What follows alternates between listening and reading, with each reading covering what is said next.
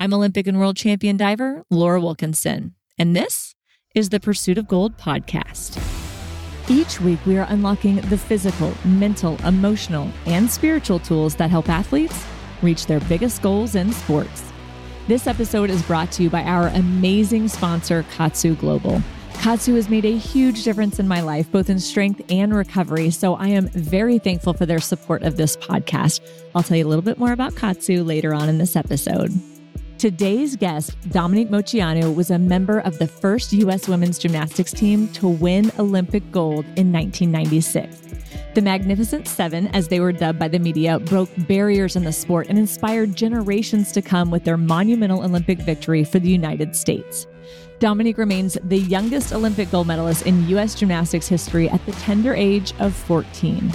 She's also the youngest senior U.S. national all-around champion in history at age 13. She's a 9-time U.S. national team member, as well as back-to-back junior and senior all-around national champion.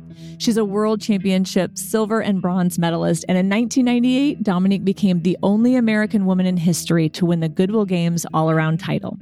She's been inducted into the USA Gymnastics Hall of Fame and the U.S. Olympic Hall of Fame with her 1996 teammates. While her accomplishments are absolutely phenomenal, they came at a heavy price.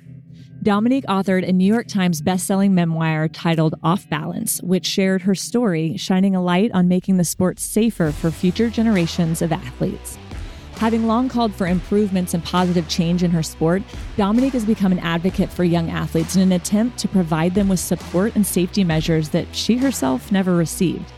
Dominique believes athletes can have a healthy experience free from abuse and still be successful at the highest levels of their respective sports. She was even called to testify before the Senate Judiciary Committee to push for a system of mandates to protect child athletes from abuse. Today, Dominique is the proud business owner of the Dominique Moceanu Gymnastics Center, where she practices exactly what she has preached, offering a safe, supportive, and enjoyable experience for young athletes. One of the challenges that many athletes I talk to face is staying focused in a competition.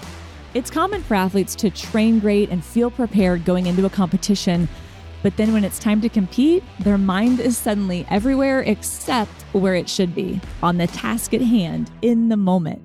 There are so many distractions and thoughts that race through our minds on meet day. Sometimes it's worries about the other competitors and how we think we'll measure up. Other times we're worried about what the judges will think of our abilities, or maybe it's about disappointing parents or upsetting coaches. The list just goes on, right? Well, when an athlete is focused on everything but what they have to do in order to perform well, they're likely not going to perform the way that they're hoping. So I created a little freebie for my Pursuit peeps, yes, that's you, that gives you 5 ways to stay focused in a competition. To get your hands on this freebie, just visit laurawilkinson.com/focus. That's laurawilkinson.com/focus. Before we start, make sure you smash that subscribe button and give us a 5-star review if you're enjoying the Pursuit of Gold podcast. Please tell your friends about this podcast because that helps us to grow and improve, and that allows us to level up and bring you more resources, tools, and inspiration. All right, I believe that there's gold in your future, so let's dive on into this episode.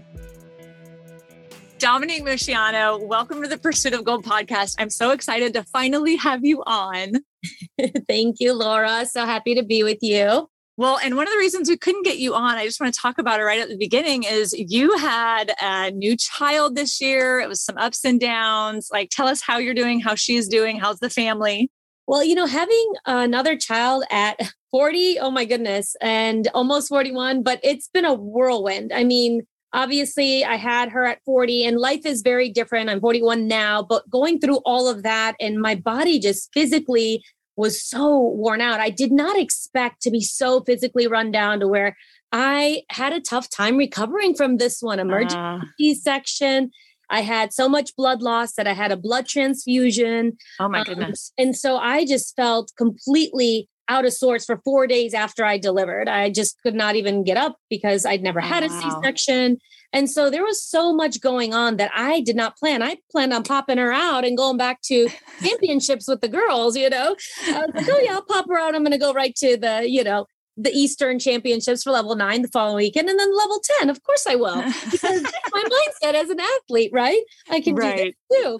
Let's dive back into your gymnastics career. Let's kind of start at the beginning because you were really successful really young. Like, take us through kind of the beginning of your journey and how that all, it just happened so fast. So walk us through that.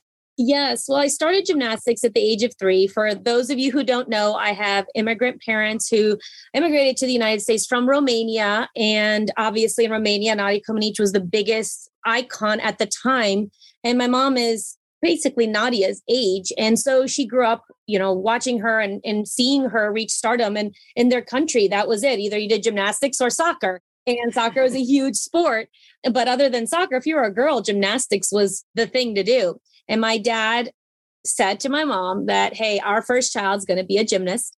And whether I wanted to do it or not, I was going to be introduced to it. And at 6 months old, my parents tested my strength and held me from a clothesline because at the time they did not have a washer and dryer. So they washed everything.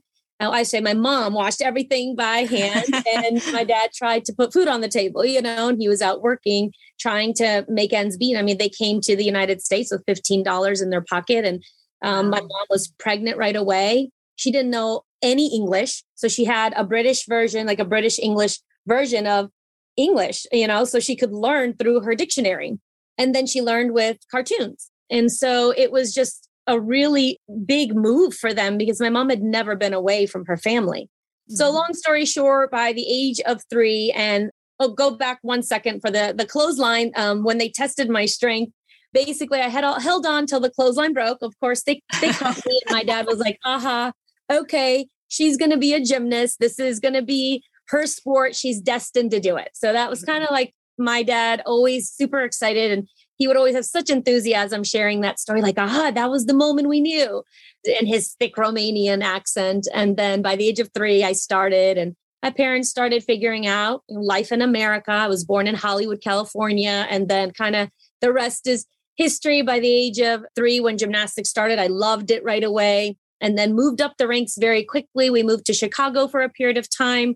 My parents and some family had opened up a Greek restaurant and they were going in the family business together. So they stayed there for 6 years and I did gymnastics and really started gymnastics there in a more intense manner.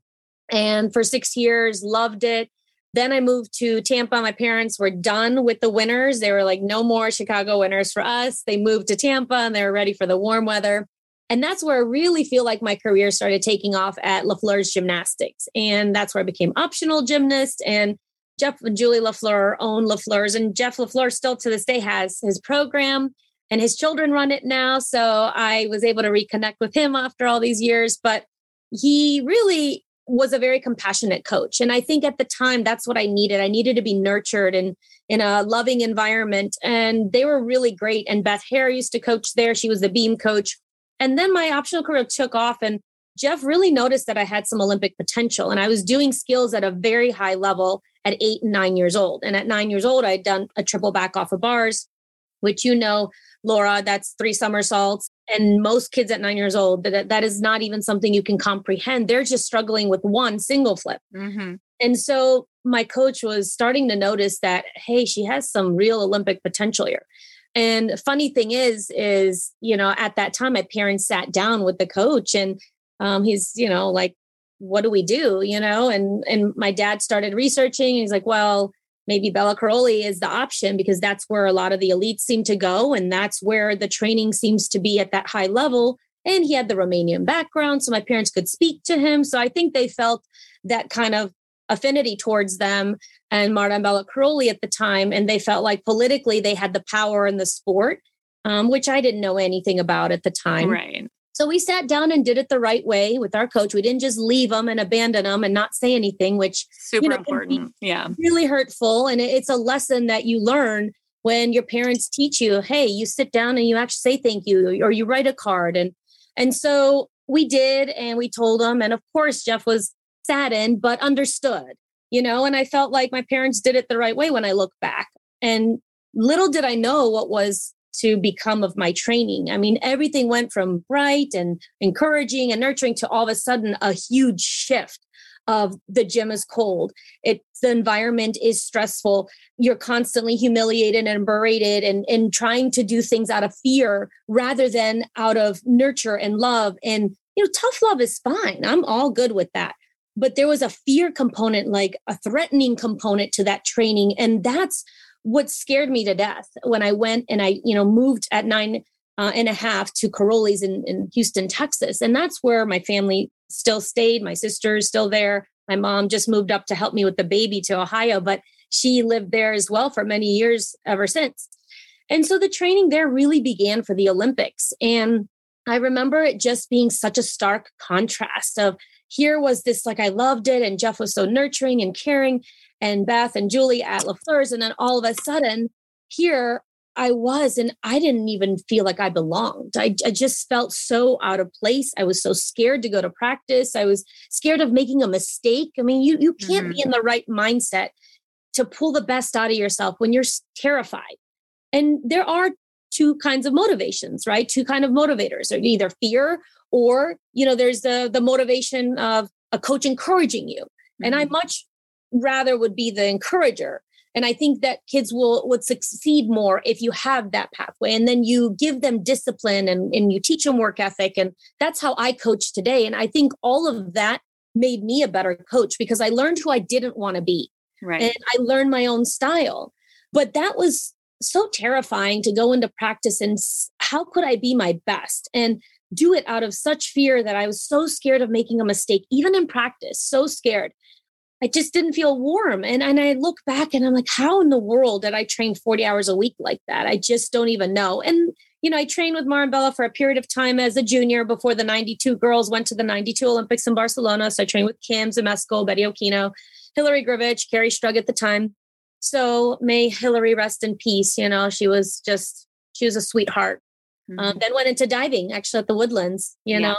Yeah. We were teammates and good friends. Yeah. Yeah. And so when I found that out, Hillary, I was just so devastated because I remember how Béla used to kick her out all the time. And he would call her Pluto because apparently she looked like, you know, Pluto, the cartoon.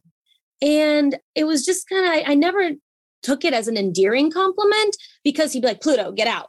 And I was so scared at 10 years old. I'm like, why is he kicking her out of the gym? And my heart broke for her, you know, and she used to keep these diaries that her mom ended up finding later on. And so this environment was something I just had never expected. But you learn really quick how you need to behave, how you need to conform, and what gets you in trouble and what doesn't. And so training was just very different then. And then when Marta and Béla went to the Olympics, I had a break and there were like 14 different coaches that I went through in a period of 2 years.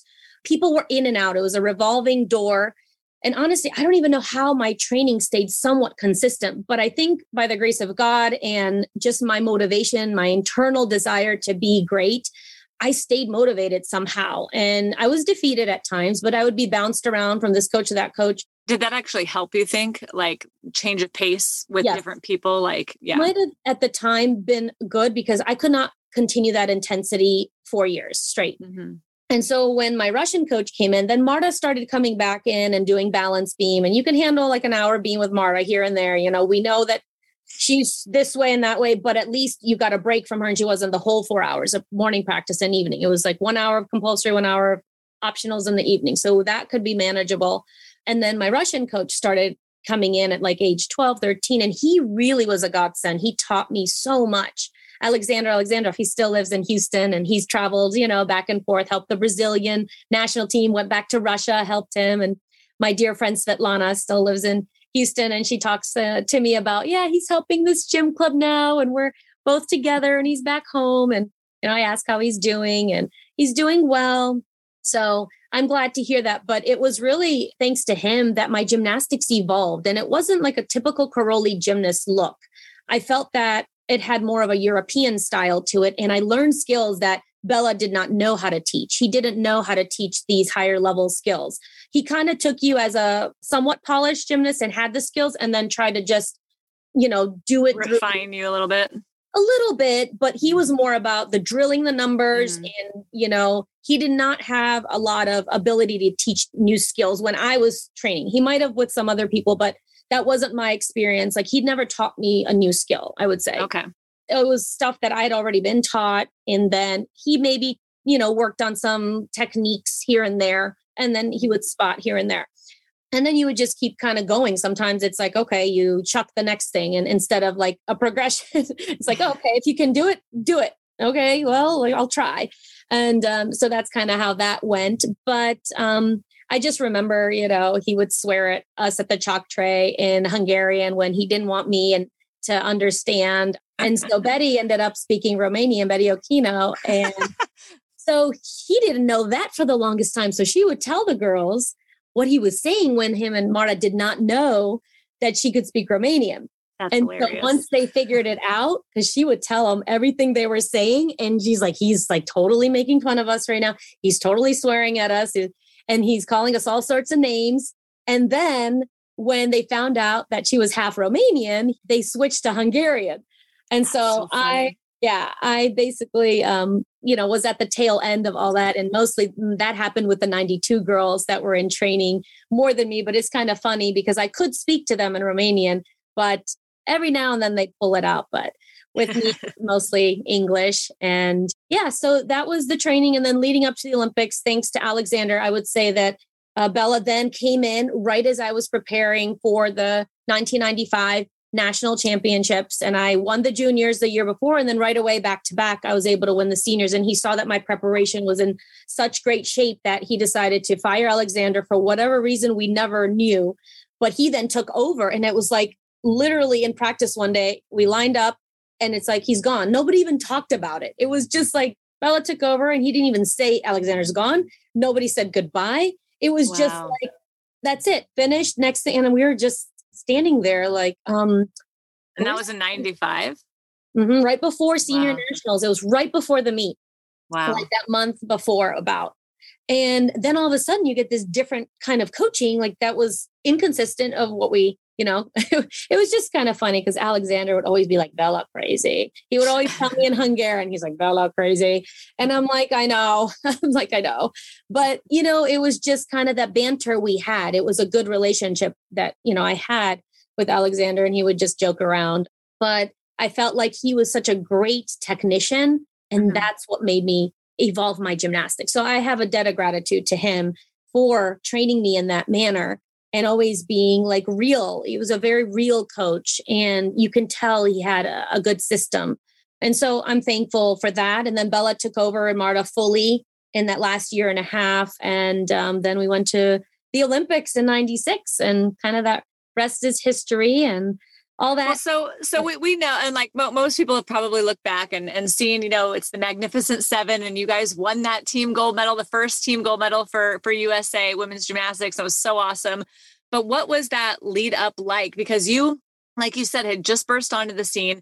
Suddenly you have a new coach right before this nationals where that was, you won, right? As what were you, 13? Like the youngest ever, right? And then on the Olympic team with these new coaches, like what is that whole kind of, lead up like, and then your Olympic experience? Yeah, well, because I'd had experience with them at, 9.5, when I first came to the gym, I kind of expected and knew what the standard was, and I knew how they were training. And then I was just a little bit older and I became really good at balance beam. And Márta came in when I was working with Alexander. So she still did balance beam during that time with me. So I still had that intensity with her, but Alexander would balance her out. And then it was just two super intense people at the time, and there was no balancing out. And so it was very stressful. I mean, everything changed. When I would go to eat, Márta and Béla would sit right with you. Like I wasn't allowed at the Olympics to sit with my teammates. It was the 5 teammates, Carrie and myself, with Márta and Béla at every single meal. So they could watch what we ate to make sure we didn't overeat. And so it was just a lot of pressure, and you never felt comfortable eating. And so everything when it came to that was really awkward and really uncomfortable because I was 75 pounds. I was 14 and not really much fat on me. So it wasn't like that needed to be such a thing, but they were so obsessed with weight and all of that. It was like, if you had a bad practice, it was about your weight. And that's not really the case, you know, and sometimes it's just fatigue or you're just tired or that intensity and pressure. You have to come down at some point in order to recharge. And I'm learning about that, so much more, especially in the last 10 years since I've been coaching and even before that. But it's just been so different how I wish that we were taught in at that time, because I think I could have reached even a higher level of potential. Mm-hmm. And I'm lucky that I made it as far as I did with that kind of intensity. Most teenagers would break. Mm-hmm. Most teenagers would not be able to handle it. And I was somehow one of the survival of the fittest kind of situations. I honestly look back and I'm like, how in the world did I do that? Like, I just don't even know. But sometimes you have this desire and this one track mind, like, I want to be an Olympic champ. I'll do whatever it takes and I'll put myself through this abuse. But you don't know yet because you can't articulate, you know, it's wrong, but you can't articulate why. And you're supposed to have the adults advocate for you. So I think that's ultimately why I became so outspoken, because I never had that voice for myself. And I think it all starts to make sense now in hindsight, why I became that way. But I'm forever grateful that I was able to go to the Olympics despite all of this, because all of the stuff that was going on behind the scenes, people never knew.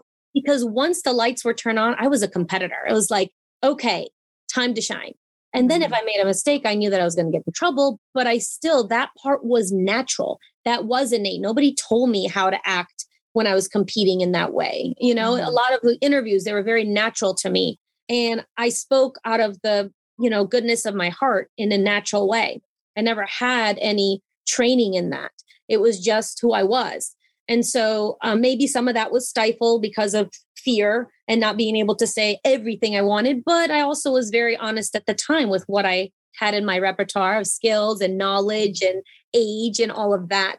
But I'm forever grateful to have been a part of history, because that changed the landscape of gymnastics forever. And I've said that so many times, like, so many little girls and little boys looked up to our team and they wanted to do gymnastics. And, you know, I still get people who are like, I vividly remember being with my parents and watching that Olympics. And it just, it's really very gratifying that to know that people, through even all that I went through, that people were inspired by that moment, by our team success, and wanted to join the sport because of our team and what we did. And it felt really good to know that we had made that kind of impact on a generation.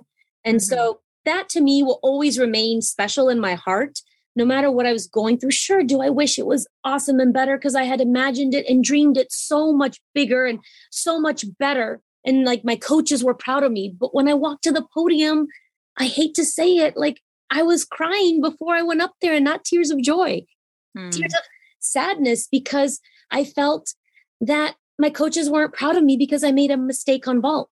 Yet all other scores, all my other seven apparatuses contributed to the team score, right? The compulsory and optionals combined, except vault. But had we even used that score, let's say, and I think this always makes me feel better, that we still would have won. So it didn't matter. That's why when I look back and I'm like, they ruined such a pivotal moment for me to have that joy, that pure elation that someone feels. And I get choked up about it because they took that away from me. Mm-hmm. And it should have been the coolest moment of your life, right? Definitely.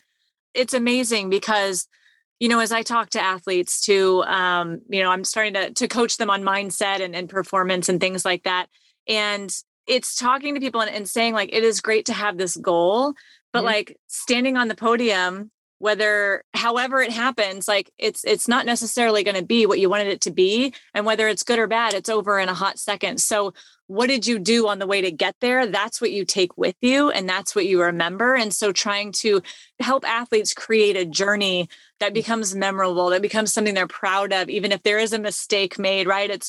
But I've been through a lot of ups and downs too, not quite the same experiences you've had, but like, what we learn on there and what we can give back to this next generation. I love that you're doing that with your gym now and that you became outspoken and well, let's back up though a little bit. You, again, I was telling you this before we started recording, you have so much in your story that we could unpack, but we only have an hour. So we got to kind of try some of the big points, but but after that 96 Olympics, did you take a break? I know you did come back because you had a phenomenal moment in 98. And I want to talk about that and ask if that was a different experience from 96, how it compared, like, walk us through that time.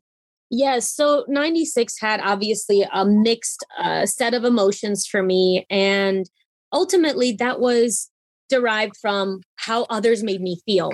And I started to realize how much weight I put into that over the years. And as I became an adult, and I started to reflect a little bit more, but the maturity, came with time, as it does for everyone. And at that time I was heartbroken, but then I went on tour and I had to have, get to have the time of my life with my teammates, and we got to tour the country and live in a tour bus like rock stars. And here we're in another city. Next time we're in another city. Next day we're in another city, and performing to sold out arenas. I mean, that's where I really felt so appreciated in, that love the fans gave back that I didn't feel when I reached that pivotal moment. It was like, okay, I feel better about it all, and I think that I wanted a medal individually as well. And I, landed on my head on balancing, or I was like, that would have been my event. And then I got fourth and, just missing the podium on floor.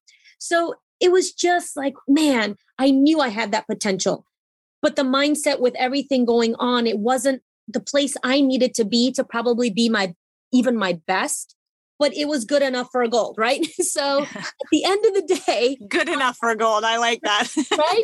You got to coin that. Exactly. I don't even know where that came from, Laura, but that's totally, I've never used that before. So that's first on your... You heard it here first, yes, folks. Exactly. I actually really like that. But then I had a huge growth spurt.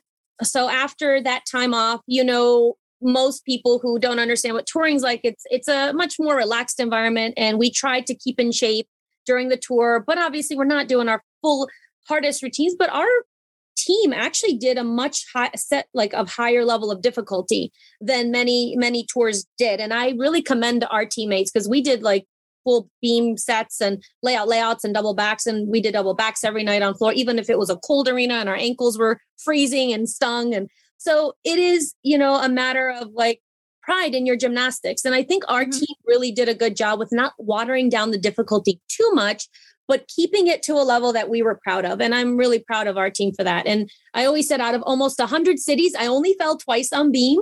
Mm-hmm. And that's I was really proud of that. So after the Olympics, impressive. Yes, so I had a pretty good hit percentage out of all of them. Be in floor, I rarely ever fell. So even doing a little more difficulty, I was layout just about every night, round off, double back every night. And so punch front. And that really made me feel good because my goal was to hit every night and how many could I go and hit and how long could I go without having a miss, and only a couple of times. And that to me made me feel really good post the Olympics letdown, I would say, of all of it. Because we all of us feel that. That's super high and then all of a sudden let down. But then you go on tour and it's another high and then a letdown. And then you're like, what do I do with my life? Right. Mm-hmm. And so everybody goes through that. And most Olympians and people just don't talk about how much of a depression that can be in your life. Mm-hmm. And all you feel you've done is gymnastics your whole life. Who are you? What's your identity? No one helps you through that process and navigate that process. And like you said, it's the journey you want to be proud of because those moments happen in a blink of an eye and you're done. And so you put all your eggs in one basket and you put all this pressure on this one goal and it can be great and it can create a lot of great moments and memories, but you are so much more than that. And that's what I realized later on, that this is not who I am. It's what I do. And I love what I do and I'm passionate about what I do, but you can't let it become who you are because so many people identify with, this is me, I'm the gymnast. And that's great. There's parts of that that are really good. You just got to be careful of it getting convoluted because you can go through a deep, dark depression after you don't feel like you have an identity anymore. And so I feel like I went through a little bit of up and down after the Olympics, after the tour. Béla and Márta told my parents, well, she should just retire. I'm 15 years old. My dad's like, what? Yeah. And my dad's like, who's going to coach her? And so they had this conversation without my knowledge. And I only knew later on.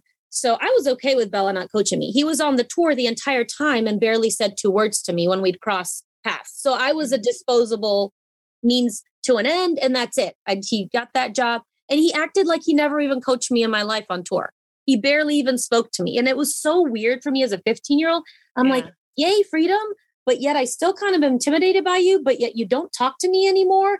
And I don't know what this relationship is. And I couldn't really understand what it was. And I didn't know what it was. And that's why I think I have so many emotions towards the Károlyis, because you abandoned me at the Olympics, which I forgot to mention. They didn't even say goodbye to me. They just left me there. And I was like, had to call my parents, be like, hey, can you come pick me up? Because our team was staying at this emptied out fraternity house that used to be for the fraternities, but it was emptied out, cleaned out, obviously. And it was in great condition when we went to Emory University. And all of a sudden I wake up one morning, I went to knock and say hello. And somebody down the hall was like, oh, don't you know they left already? And I'm like, nobody said goodbye to me. Nobody brought me to my parents. I'm a minor. What am I supposed to do? Because at the time we only had those little pagers. We didn't have like phones. Pre-cell phone, yeah. Right, exactly. I remember those blue little pagers. And that's how we would communicate. And I'm like, just what in the world? I don't know what to do. So I went downstairs and I'm like, I'm eating food. So I saw JC and Dawn. I'm like, we're eating. We're going to raid the kitchen. And we were like throwing Fruit Loops in the air and like taking pictures. And we had freedom because we could eat, you know, and I did anyway. And I was super excited to just go and eat and without somebody, you know, watching me like a hawk when I'm eating, which is super uncomfortable. And so anyway, going through all of that. And then on tour, just being like, what is our relationship now? Like that was so strange to me that all of a sudden you were my coach for all this period of time. You know me so well, you've talked to my family, and yet you act like I'm a complete stranger. And people did that, like people. And I saw people wanting to like just be friends with me because of the Olympic status. But as a 15-year-old, you don't know that. People trying to mooch off of you, people wanting to be your friend, but falsely wanting to be your friend. And then they want something from you. It was always somebody wanted an ulterior motive to be near me. And I couldn't distinguish who was my real friend and who wasn't. And it was a really hard time because there was a lot of jealousy. There was a lot of envy around me. And also I was going through the sadness because I was like, who am I? What, you know, well, what? And to top it off, like being a 15-year-old is hard enough. Just being a 15-year-old without all of this drama that most adults can't handle. Right. And then I'm basically alone on the tour. And then my Aunt Janice was brought in as a chaperone to kind of keep an eye on me at certain times and certain tour stops. And it was just a really interesting, life-changing and growing experience. But the fact that my coach didn't even barely acknowledge me as a human being was really, really bizarre. And I just found that behavior very strange. And so I think there's just some things that manifested inside from all of that as well, from the Olympics, taking that, then telling my parents that I should quit gymnastics. That was the icing on the cake for my dad. Yeah. He was like, what are you talking about? She's 15 years old. She still has so much gymnastics and talent left. He's like, no, she should just quit because we want to retire. We don't want to coach her anymore. And it was very selfish of them to say that. Now I can say that. And my dad was like, he didn't accept that. So he's like, we're going to just build a gym because where are we going to train? So I ended up going to Cypress Academy over in Houston for a period of time while I was on tour. And I was in the in-between phase. And my dad's like, well, nobody will take you and who's going to coach you? And so we have no other option, but, you know, Marta and Béla abandoned you, not once, but twice. You know, they abandoned me at the Olympics and then they abandoned me in this. And then he acts like he doesn't know me anymore. And it's just really strange to keep respecting you and keep coming back to more.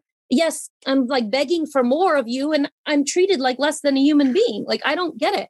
Mm-hmm. And I didn't understand it and I could not articulate it then. I just felt like just deep down that I despised them. You know what I mean? I just did not like them at all. And it was just starting to turn into a very like, I don't want to be around you. I don't even want to hear your name. You made me not enjoy the sport. You made me have all these feelings and it's not the sport, it's you.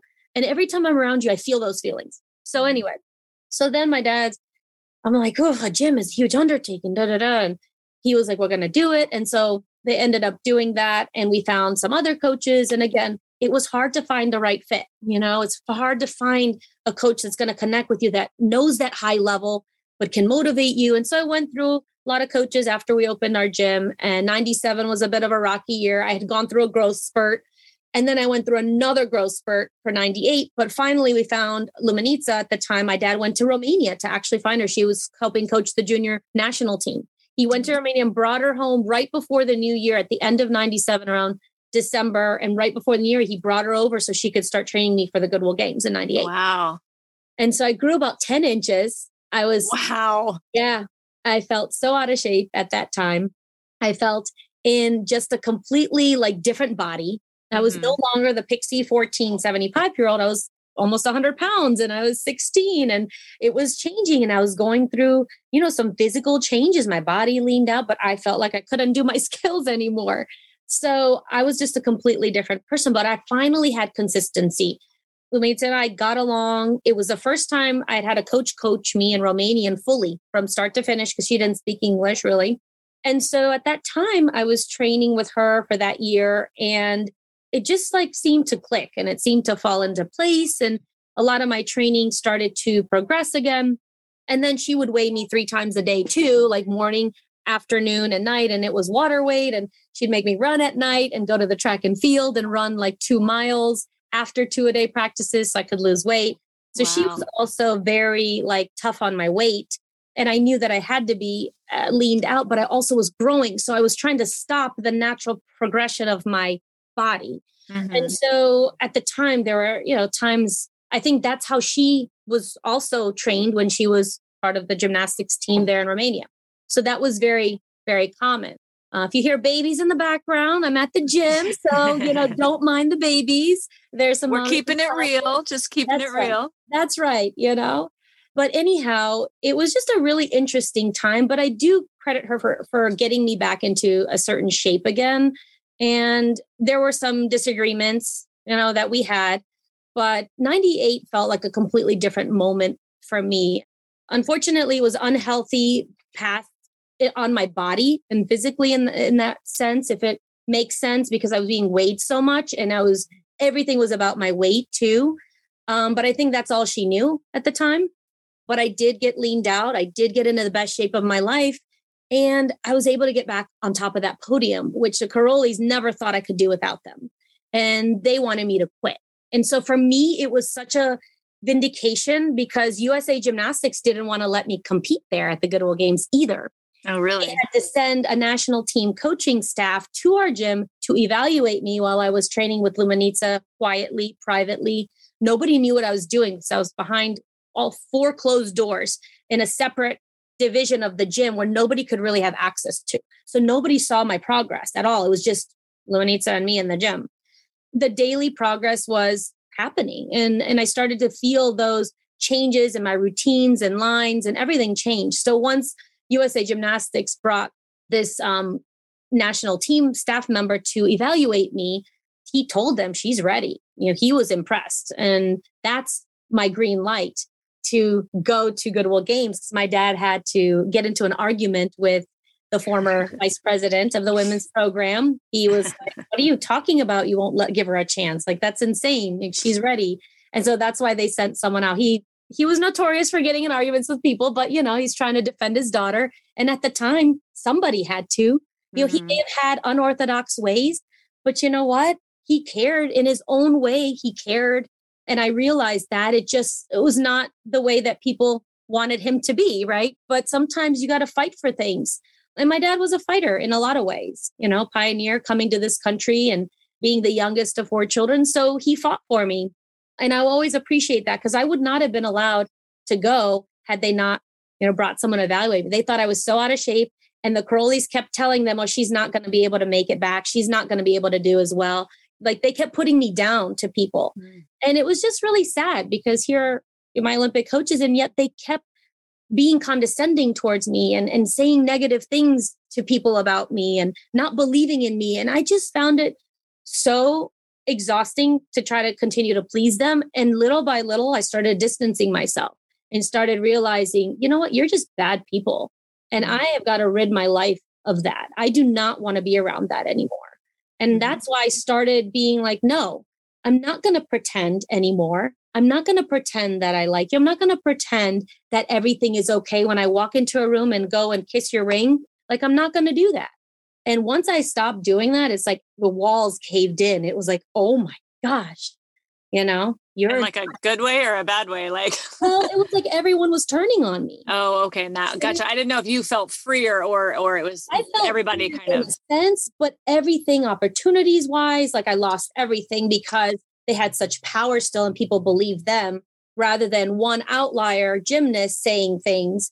And for so long, I took so much heat, but the Goodwill Games was such a vindication, like such a moment where I was like, yes, this is my Olympic goal. This is exactly because I'm the only American woman to ever win Goodwill Games and still to this day. So for me, it was, there were Olympic champions there, Svetlana Korkina, Simona Amanar. There were people who had tremendous accomplishments there, Maria Olaru, and I was standing between two Romanians. And it just felt really, really good to know that in a world-class stage, I was on top. That was like my worlds, my Olympics. It was just an opportunity for me to show this is who I could be as a gymnast at my peak. And I would say that was one of my greatest competitions of my life, other than my 95 nationals as well, because that was like me bursting onto the stage. But anytime you make history, it's a special moment. And so that to me was, and I did it without the Károlyi. So I felt like, hey, you didn't think I could do this anymore. And I think it's just an athlete mindset, Laura, like you proving people wrong. Exactly. I want to prove you wrong. And I think it like stays with you in your life. Yeah. And you're like, no, you just doubt me. Just doubt me. That'll be fun.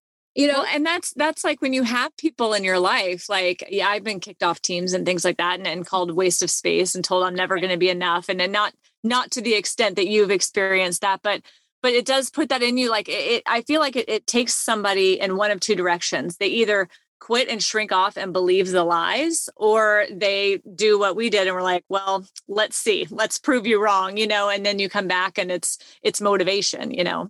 Right. And it can be exhausting. For as many times as I've had it happen to me and people have turned on me and I've had so much hate thrown my way. And I'm like, geez, I'm only doing the right thing. Like I'm being honest and I'm speaking for what's right and the truth. And sometimes people just don't want to hear it. And it's just unbelievable to me. I spoke no lies. I spoke the truth. I was speaking about a pain that had happened to try to help. And I knew it was unhealthy. I knew things were unhealthy. And I still to this day feel that I'm paying for that. I don't know. It's just, there are certain things you can just feel. People are not letting you in certain areas, right? And you can just sense it. You try. This is very political too. Yeah. Yes. It's very, and it's like they're holding a grudge for eternity. And sometimes I feel like within my sport. And it's just like, I was right. And you're still trying to deny me things that I feel that I've earned. You know, it wasn't bad enough that they tried to wipe me from the history books, right? Yeah. They tried to pretend like I didn't exist and not invite me to things other than team things that they absolutely had to and all of that. And it was just like, this is my community. Wow. I get more love from the UFC community than I ever do from USA gymnastics, you know? And it just is just like appalling to me. And it's just very, very bizarre because if anything, I'm owed an apology because I was right. I was right about everything. And there's never been a public apology. There's been some private ones and people came around and, you know, they told me, oh, you know, you were right all along. But that doesn't make up for a decade of lost finances, lost opportunities. I lost everything when I spoke out, everything, every opportunity. And I had to claw my way back, Laura, and figure out how I was going to make a living. What was I going to do from the sport that abandoned me? And all these people think I hate the sport because I'm speaking up about something that's very real and negative, but it happened. And it was very hard in my life. And it was hard in so many people's lives. And it was wrong. I first started using Katsu after I discovered it could be used for recovery. After speaking with a Navy SEAL friend that had used Katsu to help him recover from traumatic injuries, I decided to give it a try for an ongoing tricep issue I had. Within the first week, I noticed the cramping I had in my tricep would completely stop after a Katsu session. It also helped me recover much faster after platform workouts. After seeing such great recovery, I started to add Katsu into some strength training and plyometric workouts as well. And the craziest side effect that I noticed was that I was hardly ever sore from a hard workout that I did while wearing the Katsu bands. I feel like Katsu has given me the ability to get stronger while recovering faster. Katsu is the pioneer and gold standard of the emerging blood flow restriction market. Navy SEALs, world champions, and gold medalists use Katsu daily for improved performance, quicker rehabilitation, and unprecedented recovery from hard workouts, intense competitions, and even jet lag. Katsu was invented in Japan and has been used at every Winter and Summer Olympics since 1988. Katsu Global offers a variety of easy-to-use products that can be used safely and effectively in the comfort of your home, office, or during travel. It can be used for any workout or between training and competitions for recovery. To learn more about Katsu and even get 10% off, go to laurawilkinson.com/Katsu. That's laurawilkinson.com/Katsu. KAATSU. Yes, totally. And this is where I want to really get into what kept you going and speaking the truth and not shutting down, because like you came out with your memoir Off Balance, New York Times bestseller, and you talked about a lot of this stuff. And, you know, now years later, we find out about the whole Larry Nassar thing and all of that stuff. So people know now that there's other stuff going on. So how did you stay strong through all of that and hold to the truth? You know what I mean? When people are trying to shut you down and cancel you and all of that stuff, and you still spoke up and you still kept going, like what kept you on that path and what was your strength in that time, I guess? Oh, Laura, it was not easy. I mean, just having teammates write me on Facebook and say not so nice things, former teammates who, you know, I was like, wait a second, you know, who are you to judge me? Like, you know what that environment was, or people saying that I don't know what she's talking about. And it was just really disheartening that not one person would come and speak up. There were a few that would speak up behind the scenes, but they didn't want it public. Mm-hmm. And so, you know, when it's happening in that way, it was trickling out, and it took years and years and years to finally get some support and momentum. I was always the one. It was like so easy to pinpoint the outlier as sour grapes, bitter. Right. It is so easy to do that, right?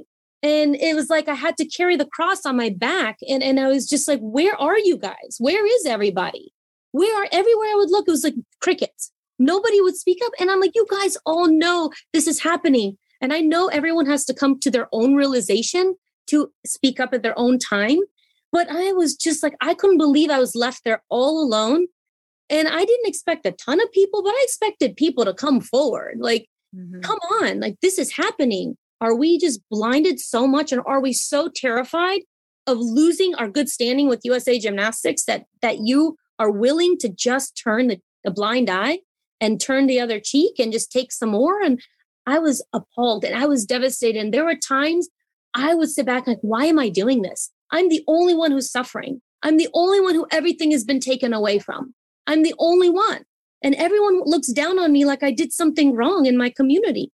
Here and there, when I would go to something, I felt like such an outcast. I felt like a rebel. And I was not a rebel. This is not how I was raised. Like, it just, to me, seemed such strange behavior by the community itself. It really broke my heart inside. And there were times, I have to admit, I was angry, but I was angry with how people were behaving and how disappointing it was that people were stripping me of opportunities and shutting the door. And my agent even said, it was at the time, and you know, Janie, she had even said she could not believe how she's like, we're putting you out there. And it's just like, door closed, door closed, door closed. And she's like, it is really strange. She's like, to have all these things happen. And I said, it's USA Gymnastics telling people, because at the time it was Steve Penny, who was the president of USA Gymnastics, telling people, don't hire her. She's bad news. Yet he was the one who was being unethical. And yet he got to have his payday and all this and make $500,000. And, you know, I had to struggle for over a decade to figure out where my next paycheck would come from. And that's okay. The struggle is not where I was, you know, heartbroken. I was heartbroken with the community that just stranded me. Not only was I abandoned by my coaches, I was abandoned by the community, and it was gut wrenching. And my husband at the time, boyfriend, because we were together, you know, all during that time, thank God he was a pillar of strength for me and encouraged me and said, you're doing the right thing. You know, it's okay. It's just us against the world, I guess, you know. And it felt that way. It honestly did, because everywhere I would turn, it was just people acting really strangely, Laura. Like, you wouldn't even believe it. People you've known like your whole life, and people you've known that you thought were your friends. But yet, that's why loyalty to me is so important. And I cherish that in a human being so much, because I saw people just want to take advantage, want to hurt, want to put down, yet they knew the truth and they wouldn't say it at the time. And it was just mind-boggling. I was blown away by the inability of people to do what was right when it was hard. It's easy to come out when everybody's coming out. It's hard to do it when you're there by yourself day in and day out, year after year, and your story doesn't change. You know, it never changed. And so that was probably the really hardest part. But after 7 years, almost about that decade in, when I was literally at my wit's end, and I was like, Mike, I don't even know. Why am I doing this? Like, I am the only one suffering, and I continue to suffer, and people continue to treat me like I'm just a bad person. And he's like, you know, that's not the case. I know that's not the case. And he was, you know, he was my confidant at those trying moments. And he's like, it's okay. One day it'll all come on. He even doubted at times. I doubted, you know, but then we're like, no, like I know in my heart, it's always been the right thing. I'm not lying. So when your story is right and it's true, it's always true. You know, there is no false information about it. So I know that this is true. And my recollection is always the same. It's, you know, this is what happened. And finally, at that seven, when the Houston Chronicle, Laura, I will have this forever ingrained in my memory. When the Houston Chronicle wrote, Dave Barron's a sports writer, and it says Moceanu vindicated in a 2007 article, I about fell over and died. I thought, this is the day. This is the day I've been waiting for. I cannot believe it. Because I talked to David Barron for a long time. Mm-hmm. And he was questioning my story, you know, as a journalist does. And that's fine. You do your job. But I knew he had reservations and doubts. For several years, I had been talking to him. Mm-hmm. And he would always go back and get, you know, try to get the Károlyi side and get Marta's quotes and get my quotes in the article. And I was like, okay, I see this. I see how it's going.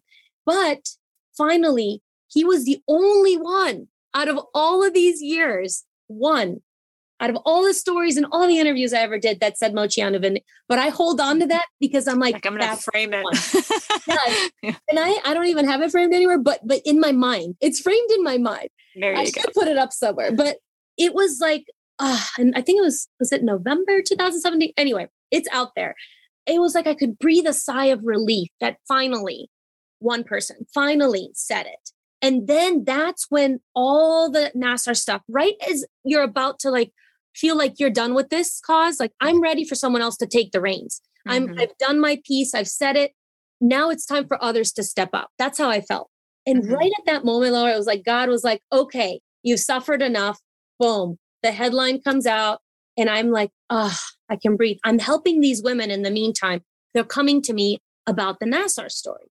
And I was just like, oh my gosh, like what is going on? This is starting to lead up to something even bigger and abuse becoming even bigger than everyone ever even thought, which I knew it had hints of sexual as well. But in a lot of my experiences, it was emotional, it was verbal, and the physical part. And I had everything but the sexual. So I want to just be very clear. But I was helping all of the victims because they were coming to me because I had been the only one speaking up and they could trust me. And that's why trust is so important, because they could tell me with something that was so dark in their lives and I could help them go get help. And I said, you have to report it. He is never going to go to jail if you don't report it. So anyway, so that started kind of unfolding and I was getting exhausted. I was helping so many people and it was just emotionally taxing to hear so many people, their stories. And they would come to me and I would direct them to the right help and say, you have to go and you have to first report it because it has not been reported. If it hasn't been reported, and then you need to go seek help. And here's an avenue, here's a nonprofit. This is someone I know, but you can always go to someone, you know, or you feel comfortable with. This is just an opportunity. It's a segue into like, get you the right help. And then you can take it there and go where you want with it. But please, please, if you don't do anything else, report it because you absolutely need to know you're right. And that was wrong. And that's illegal. And they just were scared. And they're like, but I'm going to get in trouble. And they're like, well, look at what happened to you. And I'm like, but this is illegal. They violated you. No. It's like, you cannot allow yourself to believe that. Please. You know, and I said, if he's still in the community, if he did this to you, he did this to others. I guarantee it. And so that just kind of started unfolding. And right about that time, literally, Nassar, shortly after that, got arrested by the FBI when he was throwing out all that child pornography. He had like 28,000 photos and probably even more of child pornography that he got caught with that the FBI seized, and he had thrown out his hard drive or something. And then they had found it. And that's how they got him. If they had been one day late, the trash would have picked it up and they wouldn't have been able to seize that. I imagine. I think that's kind of how it went down, because it was like in the nick of time that they caught it. And the rest is kind of history, Laura. During that time after this, I started to feel, oh my gosh, I did do the right thing. And I stuck it out and I stuck it out and I knew I was doing the right thing. But you have your moments of doubt because it's scary. You're losing everything. Nobody is believing you. Why are people acting so strange? I mean, I can give you a laundry list of things of why I should have stopped years ago. because I was not doing it for selfish reasons. I lost money, and I was doing it because I needed to heal. That's why I wrote my book. It was like my therapy. I wanted to heal and I needed to get it off of my chest because I was going crazy inside. And when you have so much pent up, I never saw a therapist. So I had to do some sort of release, some sort of, therapeutic avenue for me. And this was it. This was me getting it out. And whether people understood it or not, what I realized in the end, they didn't walk in my shoes, not for 1 second. They didn't understand what I went through, what the training was like. Oh, why didn't you speak up sooner? The criticism came right away. Why didn't you speak up sooner if it was so bad?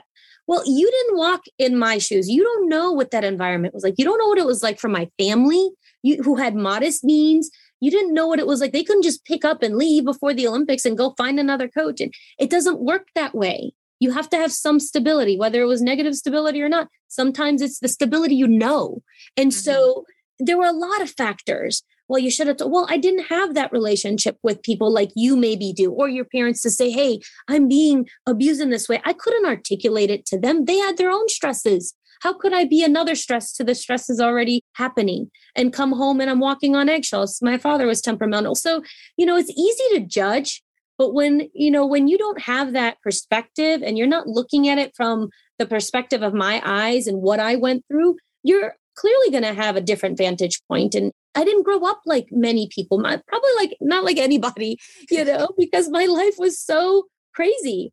But that's at the end, it all made me who I am today, Laura. And that's kind of where I'm getting at is it all just made me who I am. All of the trials, all of the tribulations, when people say, it's like a cliche, made me who I am, da, da, da. But I really know 100% these struggles made me become outspoken, and all of the path that I had in my life made me become vocal when I thought I never had a voice. I was a shy kid. I was scared to speak up. And then for me to be the one that was the voice, it's so bizarre when I think about it. But deep down inside, I knew that it was the right thing, and I knew it, and nobody would believe it for so long. And then finally, but even when that came, it wasn't like I got 1,000 apologies and I had to be okay with that. And that was probably tough too, that all of you that critique me, now you're liking my stuff, or now you're pretending. I'm like, wow, fame is so fleeting, It's just like, I don't like the fame part. So when, children are like, oh, I want to be famous. I'm like, please, can you have a better goal? Like, it's okay to have the success and be noticed, but can you just have another goal like that? That shouldn't be your main goal. Like, maybe it'll be an and let me tell you why. Well, so I have a question. So now you own your gym, Dominique Moceanu Gymnastics Center. Awesome. And you're coaching, you're a mom of athletes. So when you think about an athlete that's coming up that might be in some kind of situation, whether it's a range of abuses or whatever it is, how do you talk someone into or encourage someone to speak out when they're scared? Like you said, it's either maybe they feel like they're the only one. And so I think, maybe I just shouldn't say anything, or I'm afraid I won't get picked for this team if I speak up, or I'm going to lose my scholarship. I know there have been some issues within college in the last year and, whatever their situation is, athletes are usually scared to speak up for a reason, and there's usually something they're afraid of losing. And so what would you say to encourage those athletes experiencing something, abuse or safety issues or whatever it is in their sport? You're absolutely right, Laura. There is a sacrifice with it. And I think that's how you have to look at it. And you have to weigh those options. You have to look at it. And I think that's why a lot of people didn't speak out when I did, because they did not want to lose certain things. They were afraid of losing good standing. They were afraid of not getting invited to events. They wanted to keep with the status quo. And I get that. However, at the end of the day, can you live with yourself? Can you live with yourself if you don't do the right thing? It depends where your moral compass is. And it's okay. Whatever is best for you is okay. I'm not here to tell anyone what's right for them. But if it's illegal and it is abusive and is harmful to yourself, it is not okay. You have to seek an avenue of trust, which there's a lot of anonymous hotlines you can call and you can tell them and you can be directed. This is best spoken to a psychologist or somebody who can help navigate what you went through, an expert because I'm not an expert. I can just tell you what I went through. And my advice is only through, you know, the experiences that I know, but I guide them to a professional, you know, assistance, and also report to the police. If you strongly know in your heart that this is wrong, you need to go to someone who has some authority and can help you with this, because no matter what you do, until you take that step, it's not going to start healing and moving forward. And it could be a very long time to heal. There are parts of my past that were very, very hard to look back on and still talk about. I still get choked up about certain things because it was so painful. But I talk about it because I can heal. I can, you know, and I am okay with it. Even though if I get choked up, doesn't mean that I'm not over it. It just means like, man, if I think about it deeply, it's like, oh, it's like an apple in your throat. It's just like gets stuck and it's hard to, you know, speak, and you just get so emotional. But for the most part, you have to be okay with losing things. Mm-hmm. And you have to be okay because you know in your heart, it's the right thing. And if it costs that, then it's going to lead you to another direction. And it's going to also start the healing process. And what's more important to you? You know, I certainly want each person to know their self-worth, because I think for so long, people had put me down that my self-worth wasn't worth much. And so that's where I think when you're abused, that's what happens, is you're so put down so low that you don't feel like you deserve anything. You don't feel like you should tell anyone because you don't deserve it, and you don't deserve to be happy, or you don't deserve healing. And that's not the case. When someone's demoralized you so deeply, that is a very tough place. And it's hard to make decisions because you're not thinking clearly. But I would advocate for you to get someone you know and trust them. But if there's any abuse at all, you have to report it. And that's what I kept saying to the women who came to me. It's wrong. You have to report it. And trust me, it's going to be hard. I know it is, but I'm here for you. And if you have a trusted friend and you feel comfortable, start there. Then make your way to the police, then make your way to, you know, a professional. And the police know how to handle this. So they will guide you as well. They will take the report. They will guide you. They will give you options, what to do.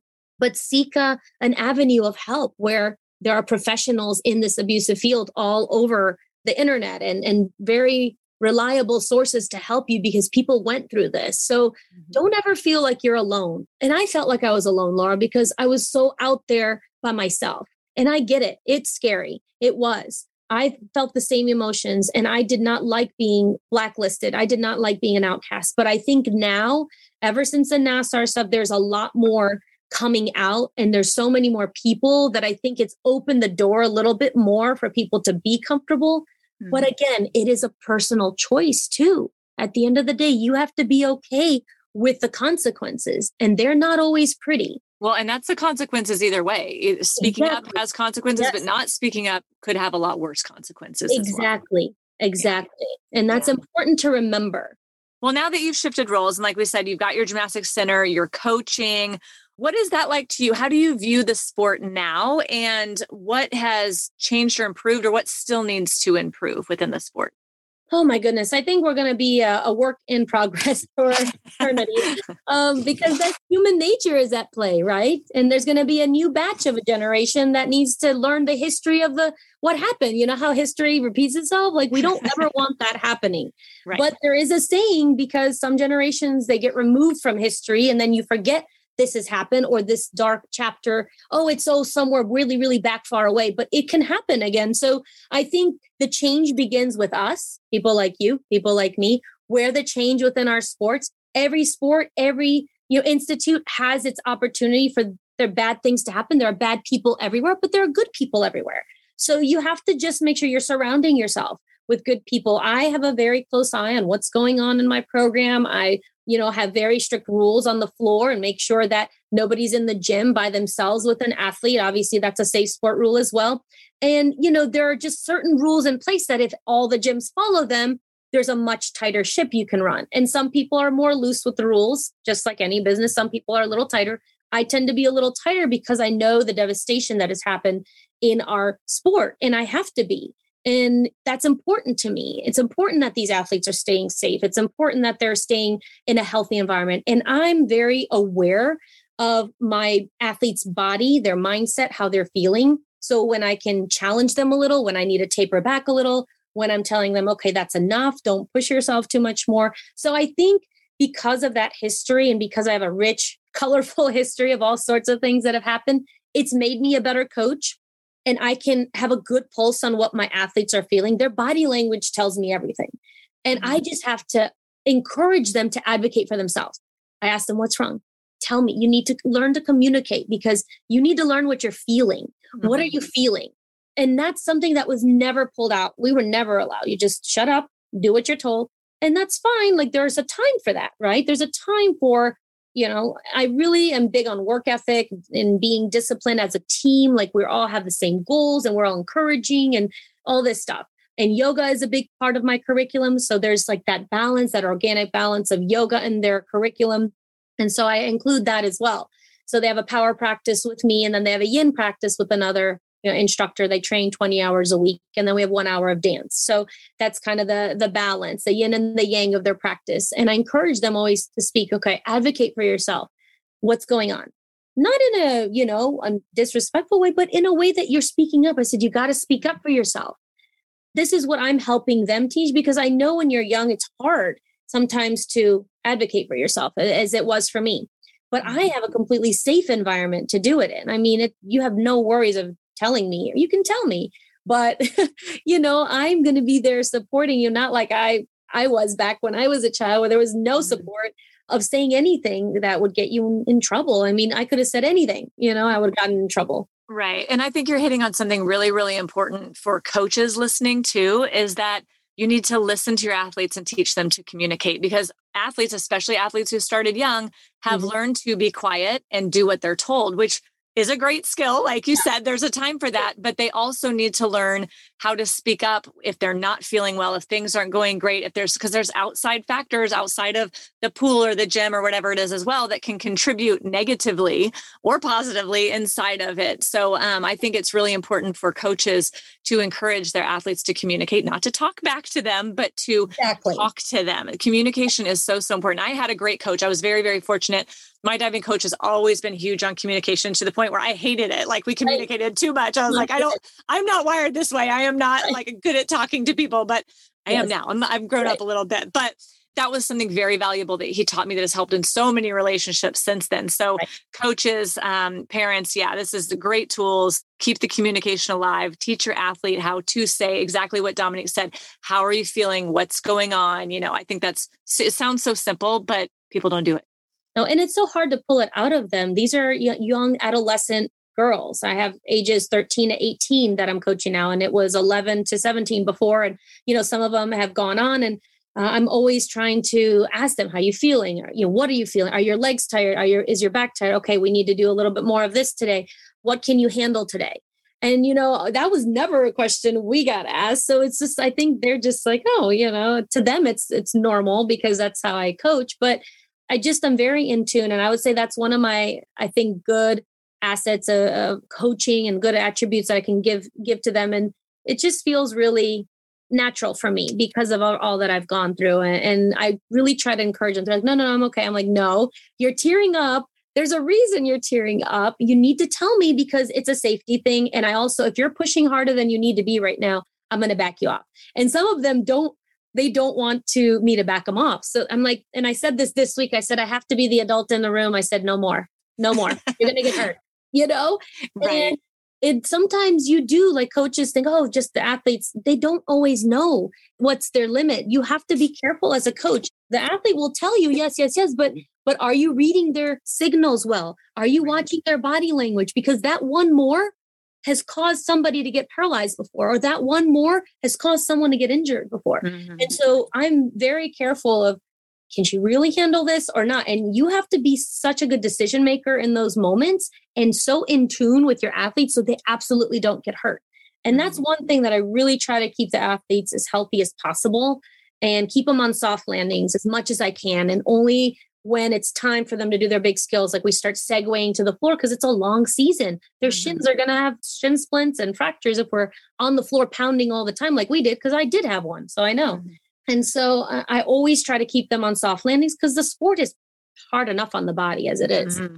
And so I think that's something that coaches should keep in mind a lot more too, is just protect their bodies, protect them because Give them longevity, right? Exactly. Yeah. They won't have the opportunity of longevity if you don't protect them when they're young. If you pound the heck out of them when they're young, before Sievers hits in their heels and before Osgood slaughters and before everything aches and the growth plates, you're pounding, you have to be careful how much they're beating they're taking at an early age. Just because they're young, yes, they can handle some of it, but in a smart way. Yeah, I agree. Well, who are some of your favorite gymnasts that we should be watching out for today? Some of my favorite gymnasts. Oh my goodness. I know that's a hard question. There's so many. I'm just so glad that the NIL has come into play because I see so many gymnasts who are Olympians that are going into college having best of both world experiences, which I think is awesome with the Jade Carey and Jordan Childs and all of these beautiful athletes that have come into the NIL and are also Olympians. And so, but it's made the collegiate gymnastics even more exciting. I mean, they put fans in the seats. And so it's great that they can compete in the elite scene and also go back to college. And I think I would have loved that opportunity had it been available when I was competing. So I think that movement of our sport is heading in a good direction. Obviously, we need to continue to just stay on top of, why this all happened. I think just always chipping away at how this happened, why it happened, and why didn't we listen to the people that said things? And what are we still resistant on listening to? Because yes, there have been some changes and there have been some things and people are saying we're moving in the right direction. And yes, there are some things that are, and you're not going to change everybody's mind, right? You're not going to change everybody who's been there a long time and has certain beliefs and certain systems that they're not willing to change, because change is hard for people when you've been so ingrained in spotting a certain way. When I tell people like, you can't touch there. And I'm like, you got to watch where your hands are being placed because that's no longer a technique. Okay. When I see people poking at the butts, I'm like, you can't touch there. Oh, I forgot. No, you can't forget. Like, that's not okay. And I know you seem to think it's harmless, but that is not an area that you can do that on. You got to remember. And I know I'm just so used to, I say, that was part of the problem why it got so. And I understand some people don't mean it in a harmful way, but they just want the athlete to squeeze their bottom. But there's a better way to do it now. And you have to just think about those things. And people who've been around a long time, it's hard to change some of those ways and those mindsets, Mm-hmm. But with the program that I have, I feel like we're, heading in the right direction. The change begins with us. I always say that it begins with us. And then how you lead is what kind of environment you're going to have. And I think that that's something that I take seriously. And sometimes people like it and sometimes they don't. It's not everybody's cup of tea. And not everybody wants to have those strict kind of rules and they'll just, go somewhere else. And that's okay. If you don't want that kind of environment, then you're not going to be part of that change with us. And that's okay. You can go and have a different leadership style. And I'm okay with that. I'm okay with that. But we need a lot of good people to continue this journey and path because it's only one person can't do all of it. Each person in their own gym. And there are a lot of good people and good gym owners and people who care about the gymnasts that are in this sport and community. And that's great. But there are a lot of people who give me the cold shoulder when I go to competitions or give me, an evil eye or something like that. And it's just really, really strange, Laura. But I continue to be on my path and on my own journey. And whether you like me or not, or you talk to me or not, or if you want to be petty or not, I'm just going to do my thing. And I just learned that run your race, run your own race. And if you want to be petty and you don't want to talk to me, I always am like, hi, okay, let's move on. It's just, I just don't get it. I just feel like our community needs a big lesson on professionalism. Mm-hmm. And I think if we can continue to upgrade that would be awesome. And I start with my own gym. Like I have certain levels of professionalism that I expect. And most gyms don't. I don't know if in diving it's the same way, Laura, but there's a certain level of expectation. I mean, it's not like difficult, but I mean, it's just a level of expectation. Right. And, yes. And you walk in and you say hello to someone. Don't just walk in and I'm walking, talking to your back. Like, it's just so weird to me. I just wasn't brought up that that's like normal behavior. And so that is just like one little simple thing you can do to be a good human. You know what I mean? And so it's just, to me, there are certain things where I always try to say hello. I always try to do things that I would like to be treated the same way and just up the level of professionalism. I think in our community, we need it. I think we desperately need it. I've seen so many things that were unprofessional over the years. And I'm hoping that, we can be that change a little bit more. There are some people that are great, but it's just not been an industry that is known to be professional. And, right. And I think if we can up that, I would love to see that change in the upcoming years as well. Nice. Well, Dominique, thank you for coming on today, for being so open and vulnerable about some hard topics, that have been very painful. And I know that's not always easy to speak about. So I thank you for just, being real with us today. And where can we follow you online to continue watching your journey and watching this change that you're inviting into the gymnastics world? Yes. Well, I'm on Instagram and all the social media forums. I'm on Twitter. I'm on Facebook. You can find me at Dominique Moceanu for most places, or D Moceanu. Our YouTube channel is Moceanu's Way, and you can find us there too. We've been putting out some great content. Really proud of the professional level of the YouTube channel. And sometimes the most professional levels don't always get those hits right away. But I think in the end, I'm proud of the quality that we provide and the care and attention we provide to each story. So that's more of the content we will give you if that's something you're seeking. But there's definitely something out there for everybody. But that's just the way that I want this, YouTube series to run. And I have a great partnership with my friend Andrea, who's a producer and has her own media production company. And so I'm really excited to share that and see where that grows and goes in the upcoming years, and talks about our journey in gymnastics. And maybe there's going to be some surprises in the upcoming years with some interesting, I would say, surprises of life that will be coming out. And it may be somewhere where everybody will have access to, but there's some big projects in the works. So let's put it that way. Well, man, that's not a teaser, a cliffhanger or anything. I guess that's a great note to end on. Thank you so much for tuning in today. And please be sure to subscribe, rate, and review our show.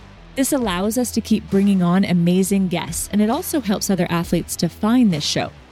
Make sure to check out the show notes to follow us on social media and learn more about our awesome guests. To hear all of our amazing episodes, head on over to thepursuitofgold.com or wherever you listen to podcasts. The Pursuit of Gold is proud to be a Podigy production. That's all for now. Make sure to tune back in next week.